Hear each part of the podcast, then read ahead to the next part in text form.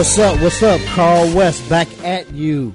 Uh, this is Community Health Focus Hour brought to you by University of Chicago Medicine Urban Health Initiative, and I am excited to be back on this Saturday afternoon.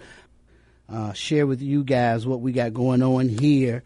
We got two am- amazing brothers in the studio. We got two people on the live line, and this conversation is going to be heartfelt, informative and we hope that when we come to conclusion today, that everybody have has a different outlook on a small segment of our community, and that segment is, of course, is not stagnated in their immediate presence. There's always opportunities for transforming, and I'm sitting here with brothers who have been transformed, and now they are in the community working hard to make sure that they save lives and give people their lives back.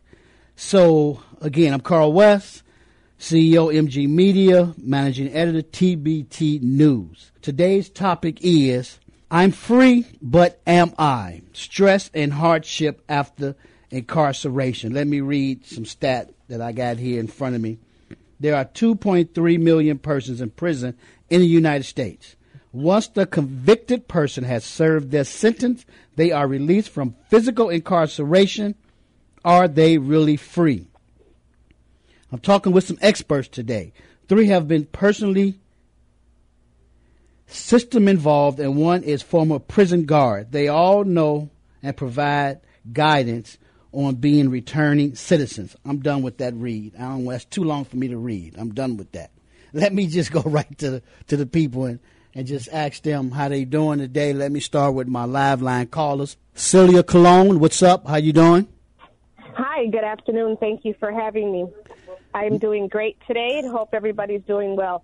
Absolutely. Great to have you. Greg Gaithers, is that correct? Is it Gaithers or Gathers? Gaithers. Gaithers, I got it right. Yes. What's up, Holmes? Okay, how you doing, Carl, man? Good to be here, man. Uh, always uh, available to, to do this work in the community. Absolutely. Glad to always have you as well. And then the two gentlemen I have inside the studio with me is Brandon Laster. Laster. See, I got that one wrong. Why I can't get that? That's simple. Faster. L. Laster. Brandon Laster. How you doing, bro? I'm doing great, man. It was, uh, you know, it, it beats the rain, and uh, so you know I'm here and I'm loving it. Is it raining outside? No, but yesterday it was. Oh yeah, we did get some of that. Well, I'm glad to have you here. We don't want you to be in the rain in that spiffy little suit either. Oh man, right? That's you look kind of boss right there, man. You know, but hey, everybody got to have their makeup on today. Marlon J. Chamberlain, what's up, Holmes? How you doing? I'm good, man. Uh, so, are you, you all right? Yeah, I'm good. I'm good. As my grandmother would say, no complaints because it wouldn't do me no good anyway. And I wouldn't want to hear it anyway, brother, to be honest with you. Straight up.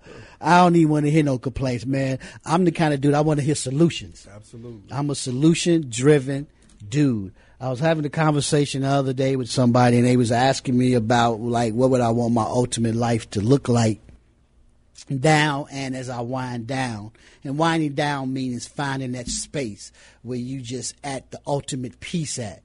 And I was like, I want to, I want people when they come to me, this is very important to me because the work that I do, been in the media, being a writer, and other things that I do, uh, people always coming to me sharing situations. And, and they just like, it's like just loading their situations on me, right?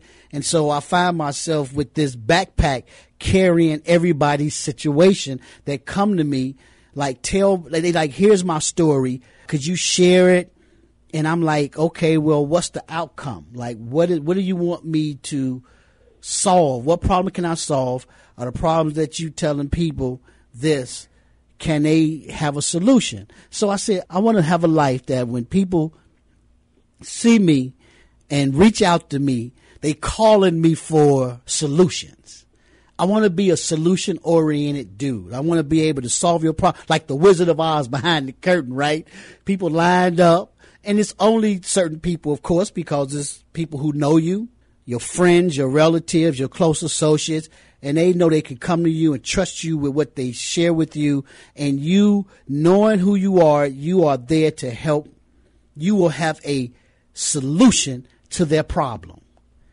Other than that, don't bring me your baggage to hold into my backpack just for whatever. I don't want to be faced with that the rest of my life. And so as I wind my life down, that's where I'm trying to get to. I want to be a dude that can solve. When my friends like Robin Robinson call me and say, "Hey, Carl," she's calling me because she know that I can solve a particular problem at that particular moment. She don't want to just bar me down with stuff, heavy stuff that I got to carry. I don't want to carry people's loads. And it's not being disrespectful. It's just that, man, you know, we all got loads to carry. So if we want to engage with each other, let's engage in moments where we can solve the challenges that we face every single day. And then if that's what we're doing, we can chat all day. Because I know you walk out this room, get off that corner, get out of that club, wherever we congregating at. When I know when we finally depart and leave, we have changed somebody's dynamics through having an answer for a question or a and I don't like to call them problem, a challenge. So anyway, that's my soapbox because I just like to have them every now and then. So here we go. Now, I want to go back to the caller, Celia. I want you to give me a brief overview of who you are and how'd you get into this space where you at today. Okay. Uh, good afternoon. So my name is Celia Colon. And how I got into this space, I am somebody who is justice impacted. Um, I've been justice impacted my entire life. Been visiting a prison. I have an uncle who's serving natural life in a prison in Michigan, and I've been visiting him since I was four. I myself visited the system when I was 18. I did a 15 year bit, came home in the year of 2000, and I've been back inside the prison system since 2001, serving my people and bringing resources and solutions and uh, hope and inspiration to the people on the inside that are still there.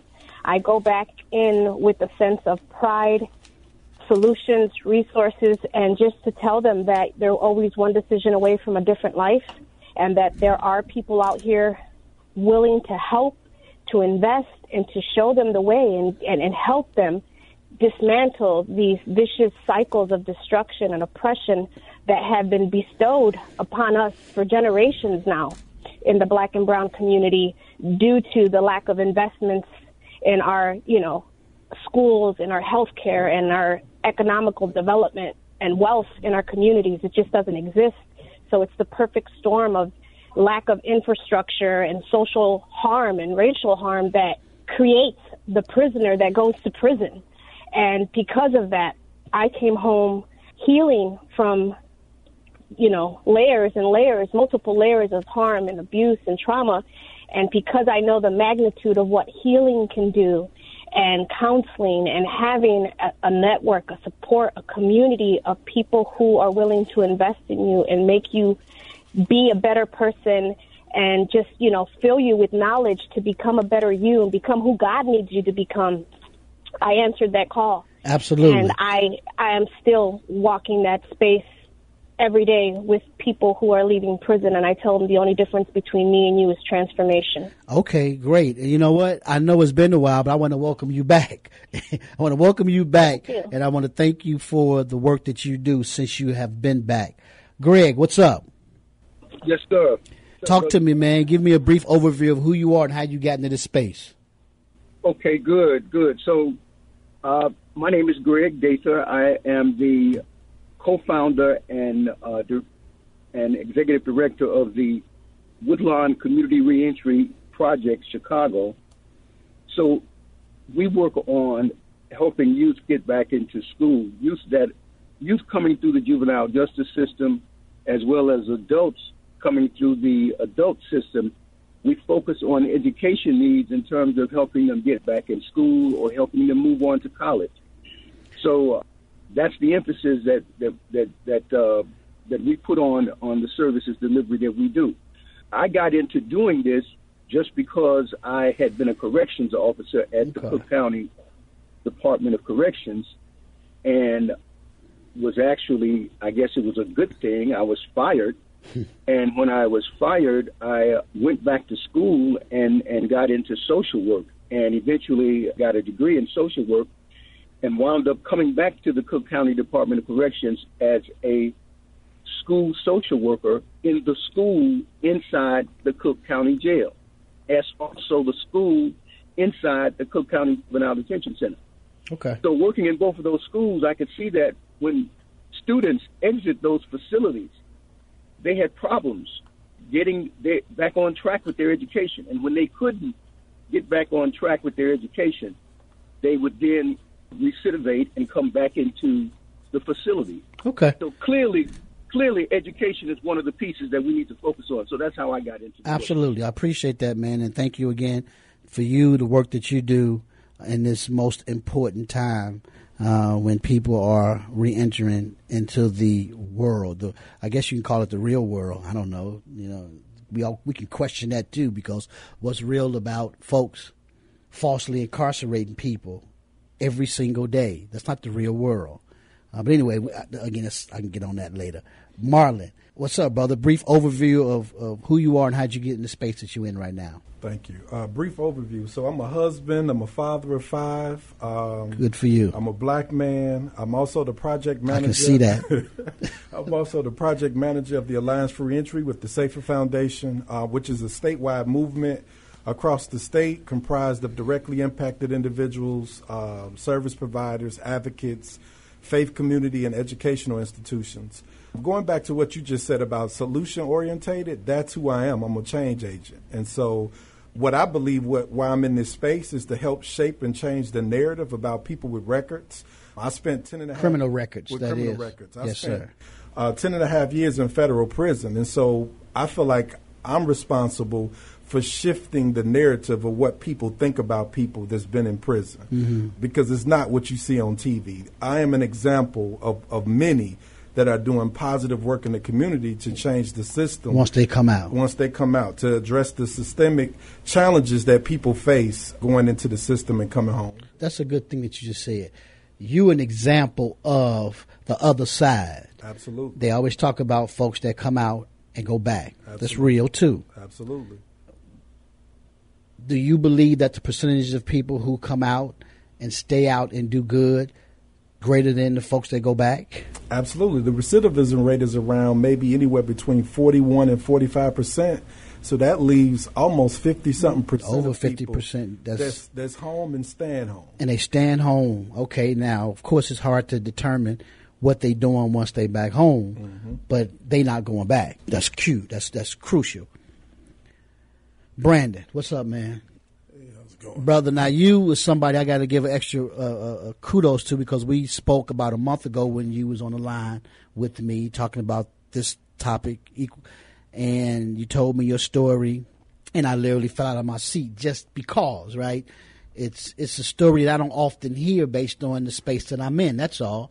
And so to hear a story like that, and one like Marlon's, of course, as well as Celia, I'm just blown away because again I'm seeing it and hearing it firsthand. And I always get a chance based just based on the space that I'm in right now. I deal with youth before they get there. I'm trying to do preventive mechanisms in the work that I do.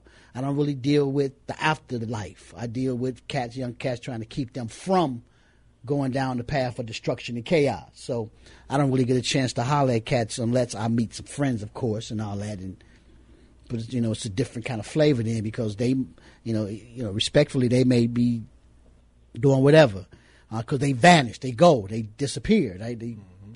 and I don't, you know, I'm not in contact with them regularly. But um, real quick, uh, tell us about yourself, man, and how you get into this space that you're working in now. Well, um, you know, obviously, my name is Brandon Laster. The company I represent is called Enviro Master Services. I'm an equity partner. I'm also the vice president of business development. Uh, the company that I'm with, we specialize in disease prevention and odor control. Uh, we specialize in public restrooms, commercial restrooms, industrial facilities. Um, because of the corona, COVID 19, we've uh, adopted our services a little bit to deal with office buildings, mm-hmm. a little bit things outside the box when it comes to germs, pathogens, and diseases. Um, how I got into space was a pretty interesting story. Um, I was in prison. Um, I had caught a bait fraud charge back in 2010, and I wasn't released in 2018. Uh, about a year before I was released, I started getting real serious about my life. Really started saying, "What am I going to do when I get out?" So I wrote the letters to about 75 CEOs in America, right? Some of the top uh, companies there is, Fortune 500 companies, obviously. I received 37 job offers before I left prison, and I took one with the company that I felt I could align my skills personally with. I started off as a regular employee, a salesperson, very good job, very good salary. And within a year, the owner of the franchise asked me to partner up with them.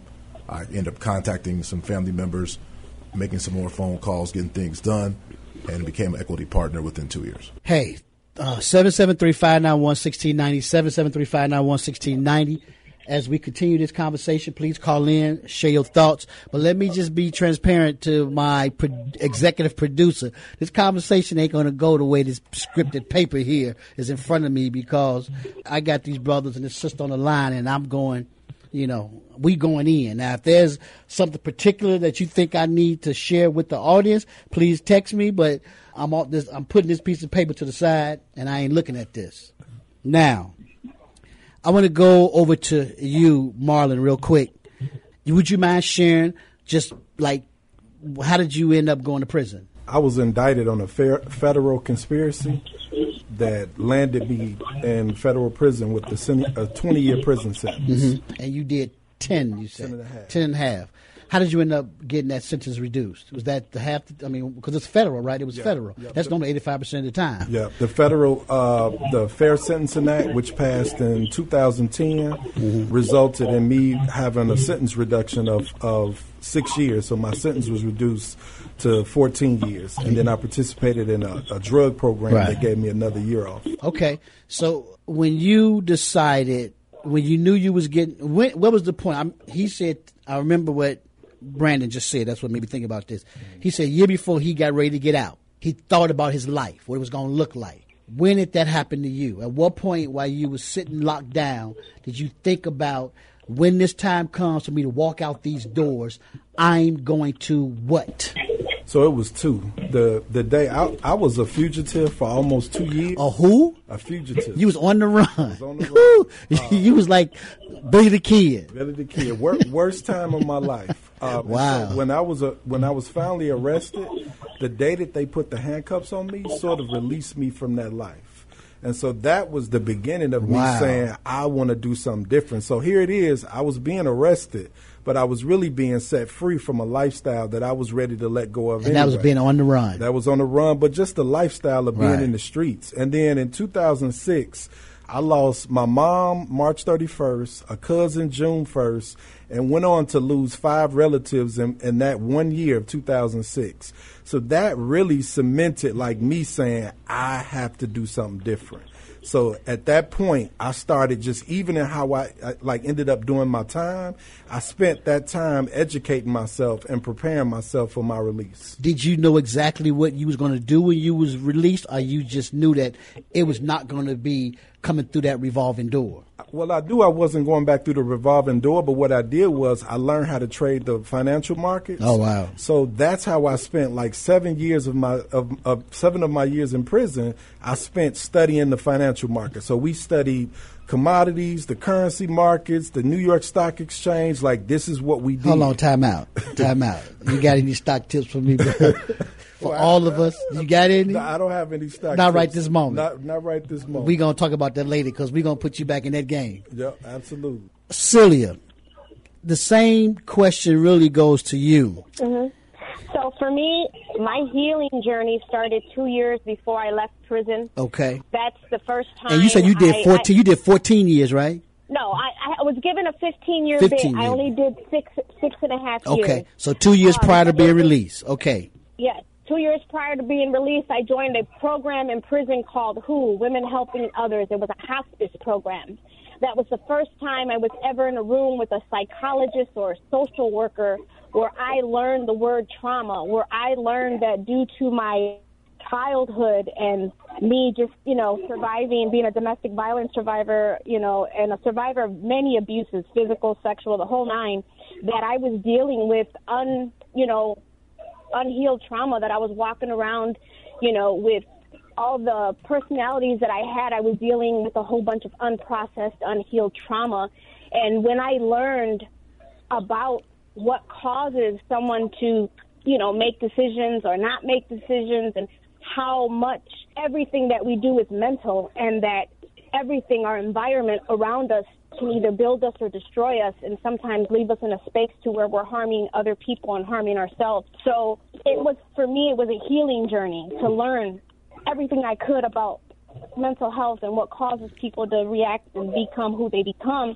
And that led me to who I am today. Everything that I do, my work is surrounded about leading people to their own healing journey so that they become who they need to become and they don't let their environments and their hardships lay that path for them. That, you know, the magnitude of what healing does for a person can change your whole life, you know, more than you could ever think. So for Absolutely. me, I thought about all the women that behind in prison when I left that had a story just like mine or even worse. And, you know, there's statistics. I mean, the numbers are out there. 53% of people who go to prison qualify for a lifetime of PTSD because they all experience some kind of violence or childhood abuse. So, so did you know? Did you know exact? Did you know exactly what you was going to do when you got out? I had a plan. I had started creating my plan when I started my healing a year before I left. I started making a list of all the things that I wanted to do, the places that I wanted to go. Okay. Didn't know how I was going to do it, but I was. I knew that. But I you had, knew a, but you had a strategy. narrative. You had a strategy. That was important. Yes. This always I had a starts with a plan. I- Absolutely. Yes, I had a plan of action, and I Okay. stuck to it. Great, Mr. Gaithers. Yes, sir. You have a different story because you, I assume you ain't share with us, but you have not spent time down. But you, your whole life has been around young men and women who have been coming through a revolving door. Yes, sir. And so, at what point, and I think, what point did you know that this was the mission you wanted to be on? And has it been a fulfilling journey for you thus far? Oh, definitely. First, let me just say that uh, you know I have family members who, you know, went into the system, and uh, no one is actually not impacted by incarceration in our community. I don't. I don't think. But um, yeah, going in uh, to work in that facility and then coming back to work in that facility basically was an indication to me that hey, this is what this is what you're supposed to do. This is the work that you're supposed to be doing. Because why else would I be coming back? Why would why would I be working as a correctional officer in the county jail and find myself coming back to the county jail as a social worker? Right. Okay. Yeah. That's an ox- that's an oxymoron. but uh, but yet but yet that's where you at. That's that's it. That's where you at. I want to go to you, Brandon. You said you had how many off corporations that you had written letters to, At last count, it was 37. You had 30? actually and so got to prison.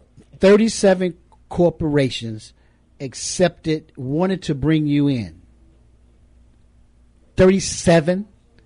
What kind of letter did you write? It should be that letter should be literally.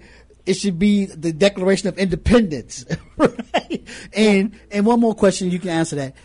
What made you choose this particular company out of thirty-seven companies? Can you imagine? Can you imagine somebody having 37 job offers and have to decide which job to take? That would be a hard, that would be a headache in itself. No, think, right? Cause you know you want to make the perfect choice for your life's mission. And you made this one with this particular company. So the first part of your question is what made me decide to do that. First of all, again, I've, I've said this in some of my other uh, interviews as well. I know that when a company says they'll hire ex felons, I know generally the CEO of that company has made that statement, and he may be passionate about that statement. But me knocking on the front door of your office, and you're the assistant manager, Made you, didn't, him- yeah. you didn't hear that from the CEO. Right. So are you going to hire me, and with the chance that I'm going to mess up that may get you in trouble, or are you going to pass me up for somebody that doesn't have any red flags? So if I write the CEO and the CEO hires me, I can bypass you. And now, not only that, there is a level of eyesight because I'm in, I'm in, I'm in, I'm in eyesight. CEO hires me; he wants to know how I'm doing. Your responsibility of his. So if I shine, I'm going to be paid for my wages. I'm going to move up faster. If I fail, then he's going to let his boss, uh, somebody under him, to say, "Hey, let him go." Right. But I also feel a greater responsibility because now you've hired me, and now I feel like I represent you. So if I'm not going to make a mistake to make it look bad on myself, right? So that was my thinking. My thinking was I might can't get it done at the bottom, but I can I can definitely get it done at the top.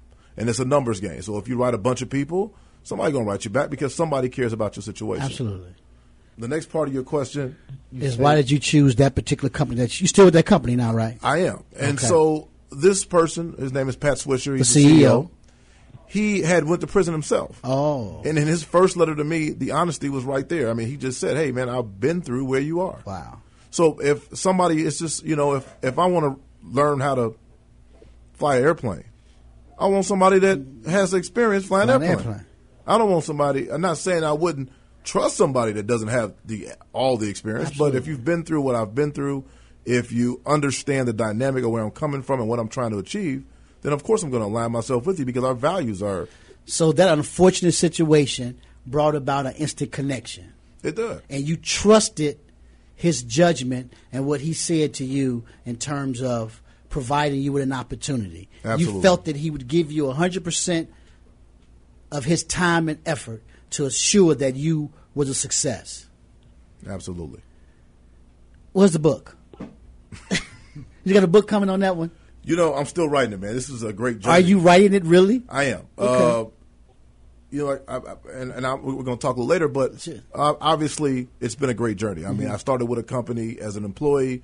Uh, my family, my brothers, everybody pulled together. You know, we actually came together as a family. With my dad's help, we, we bought the place.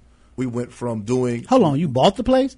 That's you didn't tell me that part. Well, I mean, we're all partners, right? We, Right. we own the franchise. Wow. And so now that we own it, we went from doing, you know, good good numbers. I'll say, you know, a million to now we're over three million. So, and we're growing, and, and we're looking forward to expand our services and help not only the companies that we currently help, but to expand our services to our people, the you know underprivileged, Mm-hmm. because everyone should be in a in a space where they feel safe, their environment, and we provide that service. I want to go back to you, Greg, real quick. Have have you have experiences with young men or women who've come through the system? You stayed in contact with them, and they are presently doing things that are positive and I guess you could say amazing.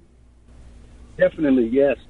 A number of young brothers, and I and I also want to reach out uh, uh, to this brother because I definitely want to link link with you, brother, because uh, I just want to know what what reentry support programs did you you know get any services or support from, or did you you know all of this just happen without any support services? Go ahead, please. although some were provided from the jail, and you in um, I don't know if you were on that side where you provided it, but where I was at, the services were kind of like written down on a piece of paper and just handed to you as you were walking out the door. There wasn't a explanation, should I say? So I didn't take the advantage of you lose, uh, using any, which kind of sparked my ambition to kind of create my life beforehand because they weren't giving me those resources where I was. So I started writing letters, and when, as the letters were coming in, I'm we're not talking about letters from you know uh, John's Pizza or anything like that. I was getting letters from Nike, Walmart, Starbucks, Costco. You know, Fortune I wrote 500s. all Fortune 500 companies, and they were literally like uh, Philip Knight, the CEO and co-founder of Nike's, wrote me a personal letter, and it was his hand, it was hand, handwriting, and it said Chairman of the Board. I'm so I want to know how in the heck did you get a letter in the hands of these CEOs? That's So I, I'm so, sure you wrote multiple times to them. You didn't No. just write one time. Absolutely. Your first letter that went directly to a particular CEO got a response. The ones that got a response was the first time being sent. So if I write a letter to you right now, a handwritten letter, your secretary tells you a, piece of mail come in. No one uses the mail system anymore. Right. Everybody uses email. Well, if you're a CEO of a major Curious. company, just right right now, if you go on your phone, how many emails do you just kind of glance over? In fact, you have a spam. Right. One thing you don't have is a spam for mail. for mail, even the junk mail that comes to your house, right? So eventually, you're going to look at it. if it's coming from a prison or you see something that you normally don't see. You, you're trying to figure out who and is you it. conceived all of this, I did. and it worked. It did. plan. Now, Marlon, you made a, a great point. Most people, the stigma is that most people go back once they come out at some point. You said no. Mm-hmm. Most people stay out, the majority. Mm-hmm. I think Cecilia made a stat too that was in the plus side. And you deal with how do what do you do in your job right now, the profession that you're in? You run Alliance for Reentry at the Safer Foundation. Mm-hmm. How many returning citizens you see every day? Wow, how many returning citizens do I see every day? Every day. So I would just say that that's a part of like that community is a part of my network, and so every day I interact with a returning citizen. and it could be dozens, It could be dozens, and not hundreds. Don't say hundreds. It- sometimes. it, it could be dozens, but sometimes hundreds. Like Wow. we average with our monthly meetings, we're averaging anywhere from thirty-five to forty different organizations that re- represent a lot of different directly impacted individuals. Even as I'm on this interview, people are texting me and saying, directly impacted people are texting me and saying, "I'm glad you brought up the flip side to that recidivism." number." Right. But I would also say that the goal of what we're trying to do is to humanize people that have been in prison and also Who have been dehumanized. that have been dehumanized and also address the root causes of what causes a person to go to prison in the first place. What does that person's community look like? What resources are available to this person? Like, what made that person decide that I'm going to pick up this gun or sell this bag that led that person to prison? have you found an answer? So, Somewhat. Somewhat, but I think a lot of it is there's a lack of resources, and I would also say I'm 44 years old, and the west and south sides of Chicago have looked that way since I was a little kid.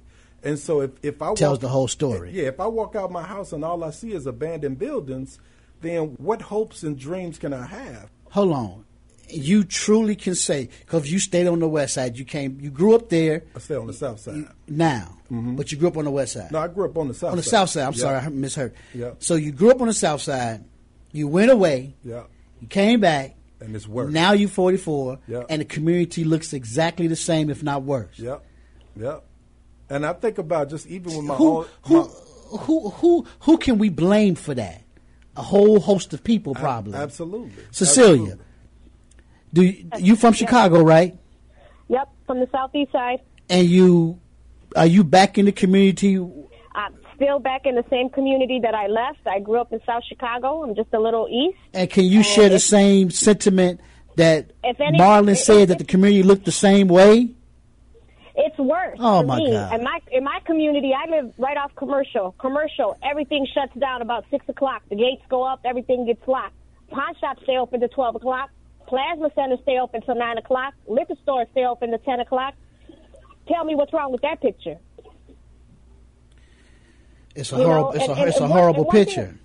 Right, and one thing that I do want to bring up and that I don't hear in this conversation is the numbers and the exacerbation, the bigger picture of what it looks like for black and brown women. Tell the story. Go ahead. Because we right now, you know, numbers can't lie. Right now, there's hundreds and thousands of women. There's nearly eight times more women than men who lost their jobs because of the pandemic. I mean, just this really just highlights the lack of resources, the lack of support that women have. You know, in society, the court system is harsher to women because we're usually the primary caregivers Uh, in our families. We carry the weight of society on our shoulders because we're the nurturers. We're the ones to raise the next generation. When men get locked up, they don't ask them where their kids are at. We get locked up. That's our first question. Do you have children and who are they with? There's a big power structure that's going on right now. With the numbers that's showing more than 66% of the workforce that is out is women. So we're struggling to survive. We're struggling to carry society on our back. We're, you know, we're the ones that need the support to just keep our children and the next generation going. But yet we're here, you know, just facing all of these harsh realities. So and what? There's So very little support out So, there. okay, America so- needs to realize that. okay. So there we go. We have lack of support. Now you tell me directly what is your organization doing day in and day out to solve some of these horrific problems that you see in your community? Give us some solutions that your organization Sure. is doing. Your organization is giving others a dream, God, right? Giving others dreams, God. Correct. Uh-huh. So what we do is provide direct reentry support. When women come home, as soon as I get the call, somebody comes home, we come to them. I ask them what their sizes are. We provide them with a week or sometimes two weeks, two big black garbage bags full of interview clothes to get them job ready.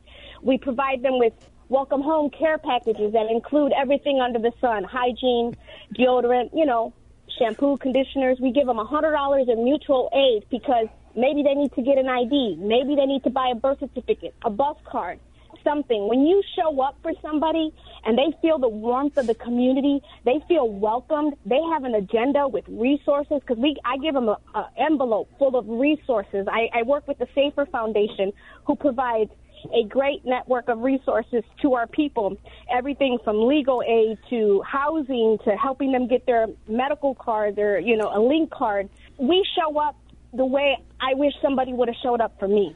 Uh, sir, give me a what it sec- one second. like. We've been so entrenched in this conversation. I literally walked through two commercials. We'll be back on the other side. Carl West, Community Health Focus Hour.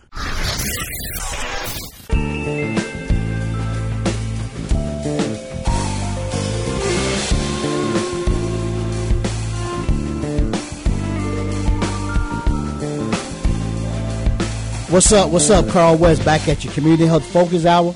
Brought to you by University of Chicago Medicine Urban Health Initiatives. We are back at this subject matter talking to four individuals who can share some experiences about returning citizens, getting their lives back in order. I was asking actually my man Brandon in terms of him and as well as Marlon, do you think that the number is accurate when it says 2.3 million people are incarcerated? Does it look like it more than that or less than that, just based on y'all traveling through the system? For me, I wouldn't say there was 2.3 million. I think that when they, when they give those numbers, are basically preliminary numbers that include the people on parole as well, because uh, the federal the federal systems are pretty small.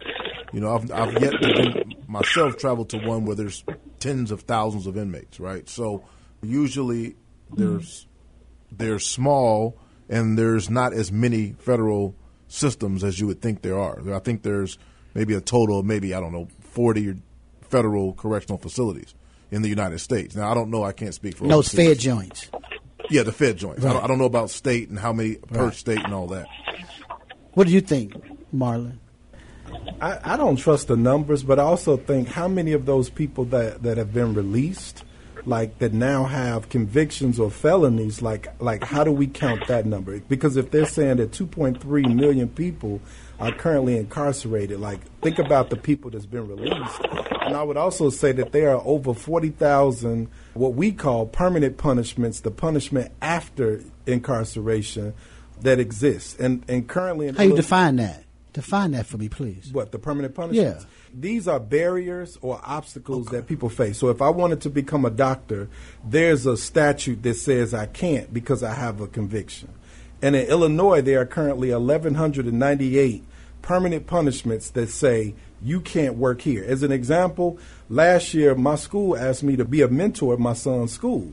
But because I have a record, in spite of all of the work that I'm doing for my community, I couldn't be a mentor at my son's school. So th- that is an example of a permanent punishment that exists after incarceration. Okay. Cecilia, same thing for you. Do you trust the numbers? I mean, you gave some stats before we got off the phone. Do you trust the numbers in terms of the, the amount of inmates in these prisons? And do you trust the numbers in terms of the different racial makeups? anything that the government gives us, so I don't trust the numbers. but what I will say is that in every state across this nation, we have black and brown and poor white people locked up. And the number that they do shoot at us is that 4.6 6.5 million people are on some kind of probation or parole or some kind of paper. That I do believe. Right. Okay.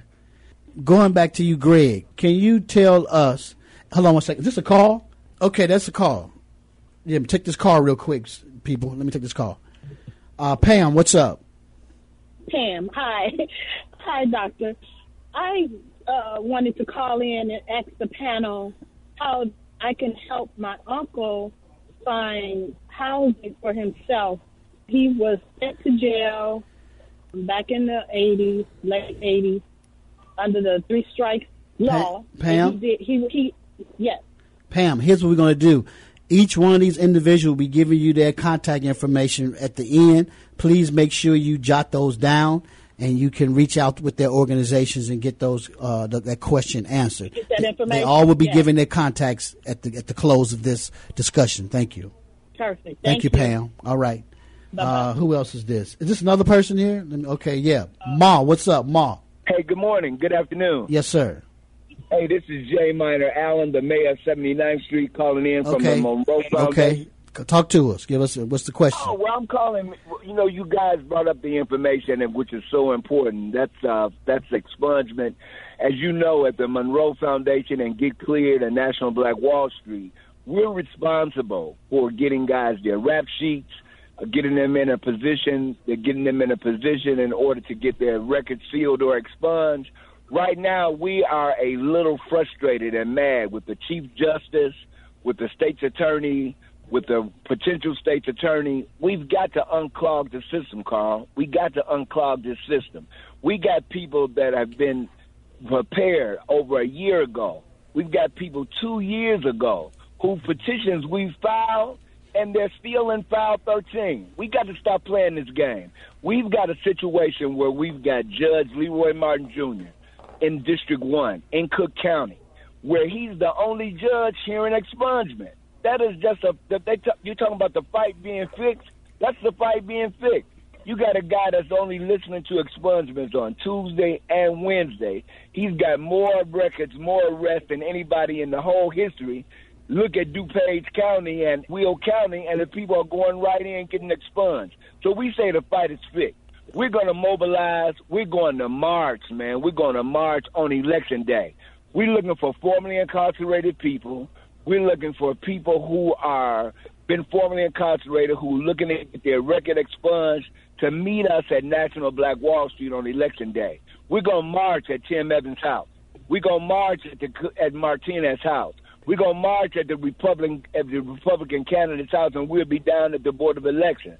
So make sure you go and vote first, and then show up at National Black Wall Street. Show Absolutely. up at National Black Wall Street, and we're going to speak for you. We're advocating for you. We got job program with nat- with uh, no adults left behind. We want to make sure that while you waiting on your expungement, we're going to do something for you.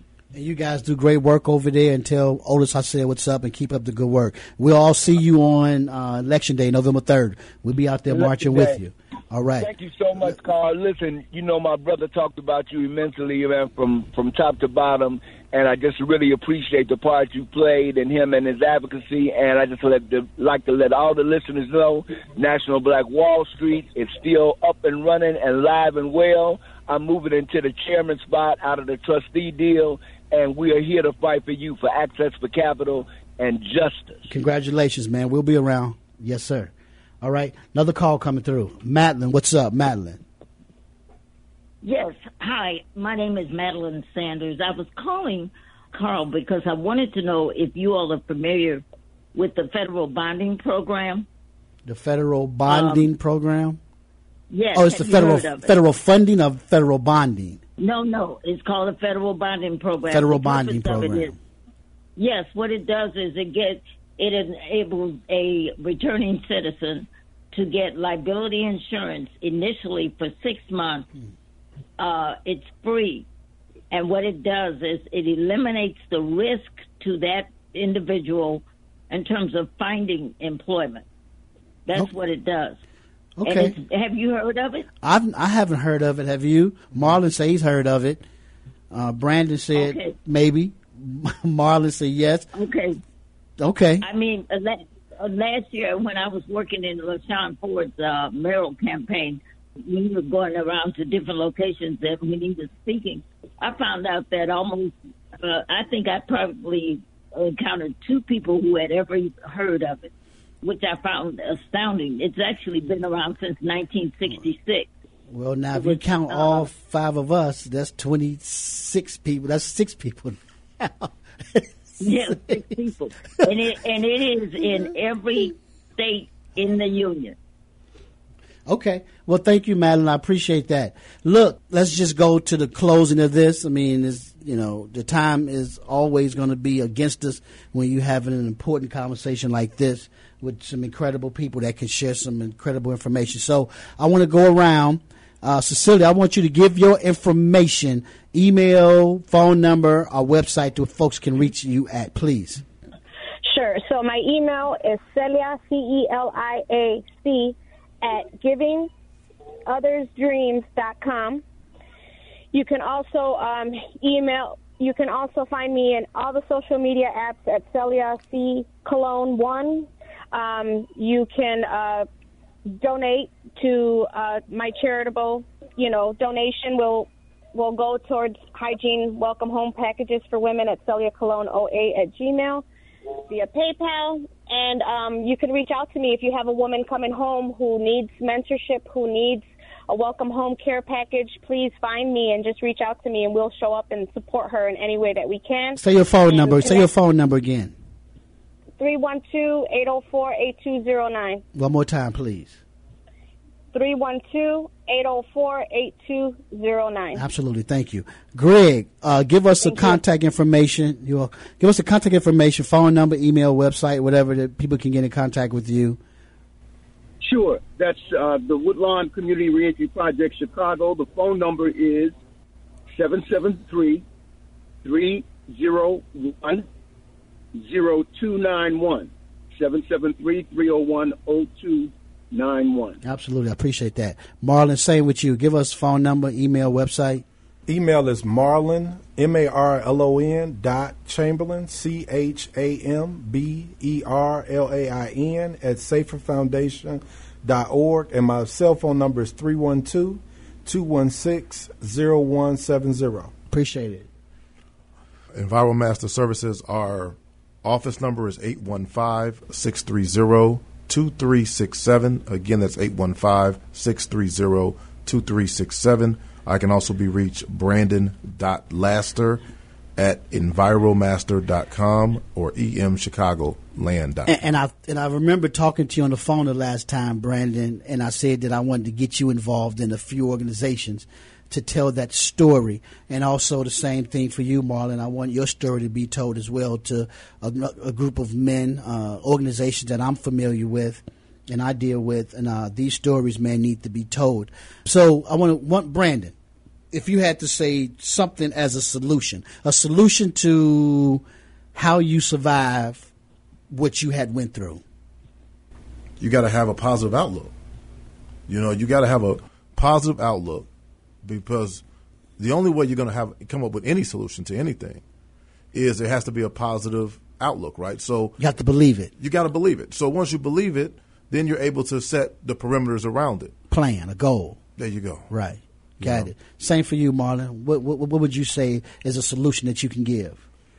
mobilize. My brother talked about that called in. We have to mobilize directly impacted individuals, faith community, etc. We just have to mobilize and develop power because it changes how we negotiate. Um, I like and- that. Changes how we negotiate. I like that. Absolutely. We have to build power. Okay. Same thing with you, Greg. What do you tell your young men? Or you have men, you have role models and people coming in speaking to your young men. What was what are some of the solutions that you give them, Greg? Well, just like what we're doing now is that, um, and I just want to say to you, uh, you know, thanks a lot for keeping this narrative and, and keeping this discussion going. Is that we need more of this, you know, kind of discussion and this kind of dialogue in our community, and we need it. We need we need it more than just, you know, maybe once or, or, or twice a month. We need this like every week because reentry and incarceration impacts our communities in uh, so many ways. And so this discussion, I think, is so important. But but in terms of mentoring our youth and our young men, we see mentoring in in a community context, which means that we are here to parent all the children in our community. At any point in time we come across them, we are we are there to mentor and parent them. And and, and that's because in our community we have a number of households that are, are basically where, where men are not are not present, whether they're incarcerated, Okay. Whether whether they they they they've basically been exterminated or dealing with the genocide in, in the system. So we, we have to parent in a community context, and Okay. that's how we see mental Absolutely. I appreciate that. Look, this has been an incredible conversation, a very eye opening conversation for me, and I hope for the listeners as well. Let me tell you what's coming up next. Wait a minute. Next week? No. We are off next. We return November 7th with Dr. Dorian Miller discussing COVID 19, mental health, anxiety, depression, domestic, and interpersonal violence. So we all for a week or two, and then we come back on November 7th with Dorian Miller, Dr. Dorian Miller. I want to thank Titus Williams as our technical producer. I want to thank our executive producer, Susan Peters. I want to thank uh, our Facebook Live person, Latiera Barnett. And I want to thank the listeners for tuning in. I want to definitely and most importantly thank the four guests, Cecilia, Greg, Marlon, and Brandon. I mean, I, I am I am blessed and, and pleasured to have had the opportunity to talk with all of you guys. Each four of you, I've learned so much. I am more compassionate than I ever was, and I hope to join forces with each of you as the time, the days, the months, the years go by, and to help uh, make changes in the community and, and, and, and march out here and mobilize, man, so that we can uh, at least attempt to do more for citizens who are on their way home and the ones who are here now, okay? Uh, again, Carl West, I want to thank you for listening. This is the Community Health Focus Hour brought to you by the University of Chicago Medicine Urban Health Initiatives. Go enjoy your Saturday because I am out. Peace. The Community Health Focus Hour is brought to you by the Urban Health Initiative of the University of Chicago Medicine.